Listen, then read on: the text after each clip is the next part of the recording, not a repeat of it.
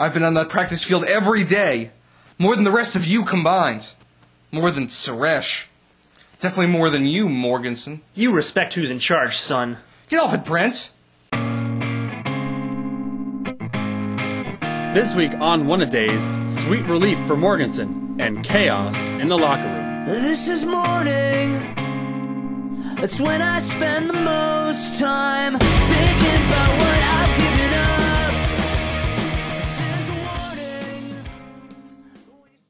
So there we were, on the set of Maury. I'm nervous. My heart is racing. I mean, 10 minutes from then, I could have been responsible for another life, man. That's heavy. I'm sweating bullets. Not just because I'm nervous, but because those lights are so hot. And I wore a sweater. I don't know why. It's Southern California. It was a poor decision, but like I said, I was nervous. The crowd was on me. They were booing. They were hissing. I think one woman called me a and there were some names I'd never even heard before. I think someone called me a fun dark. Anyway, it's finally time. Maury's got the envelope. Then, the sweetest sound I ever heard spoke. You are not the father. And I'm dancing. Boy, am I glad that's all behind me. Uh, that's great, sir, but it'll be 439 for the chili dog. Thanks, man. Nobody understands me like you do, Jerry. It's Frank. Next in line, please.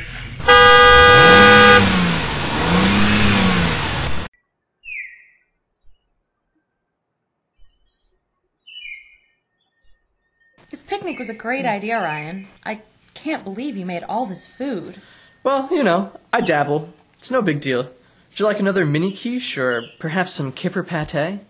No thanks. I'm still full from the stuffed salmon. It was delish. Just an old Swift family recipe. Nothing special. How about some music? Do you like Belle and Sebastian? I love them. Hey, do you have Fox in the snow. Fox in the Snow? Oh, my favorite song. Ryan, it's been really great hanging out with you these past couple of weeks. You don't realize until you break up with someone just how much time you spend with them. Or with field hockey. I've had a really good time too. You're fun to be around. I mean, it's just so nice to be able to just relax with someone. I haven't been able to do that with anyone in years. Well, I do tend to have that effect on women. I guess. To be honest, I don't usually feel this relaxed around other people either. Most people just get the facade, you know, brash Ryan Swift. With you, I feel like I can let my guard down, let you see the real Swift. I think I like the real Swift. Oh, Ryan. Disappear from sight. What do they know anyway? You read it. Who is it? Coach Wilhelm, it's Professor Stein. I need to talk to you about one of your players, Nathaniel Coolidge. What did he do? The problem isn't what he's done, it's what he's not doing. His homework, essays, or even showing up to class. He showed up to practice. Of course he did, therein lies the problem. His grades are slipping, and if he misses one more assignment, he'll lose his eligibility. I'll talk to him at the team meeting tonight. Okay, let's get this done. Morganson, you have my notes. You're acting coach for this evening. Take the floor. Can do, coach. Why don't you just go get a smoothie? Alright, guys. I'm not going to sugarcoat this. William Henry Harrison High School varsity co ed field hockey has seen better days. We've lost a couple games. The student body is losing interest. Last home game, attendance was pathetic, and don't get me started on our road record. To top it all off, Suresh is injured, and now we're in danger of losing one of our captains to academic suspension. What happened to Suresh? Somehow he severely damaged his right ankle. Hey, Suresh. Should be more careful. But it doesn't look swollen or anything. He's in a hard cast, Rook. What'd you think that was, a giant sock? Which captain is going on academic suspension? I can't say who, but it's not Swift.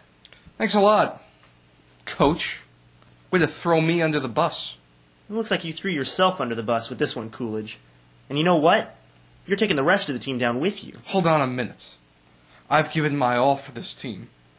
I've been on that practice field every day. More than the rest of you combined. More than Suresh. Definitely more than you, Morganson. You respect who's in charge, son. Get off it, Brent. You're not the coach. You're not even the captain. You're just comic relief. And everyone knows it. You're supposed to set an example for everyone, and look at you. How's anyone supposed to look up to this? Oh, yeah? Well, where's my co captain? Aren't people supposed to look up to him, too? At least I'm at this meeting.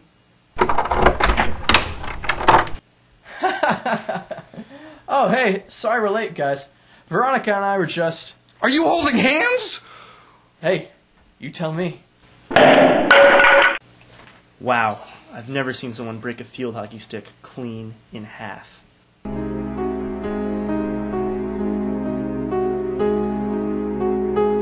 Has Coolidge hit rock bottom? Tune in next time for One a Days.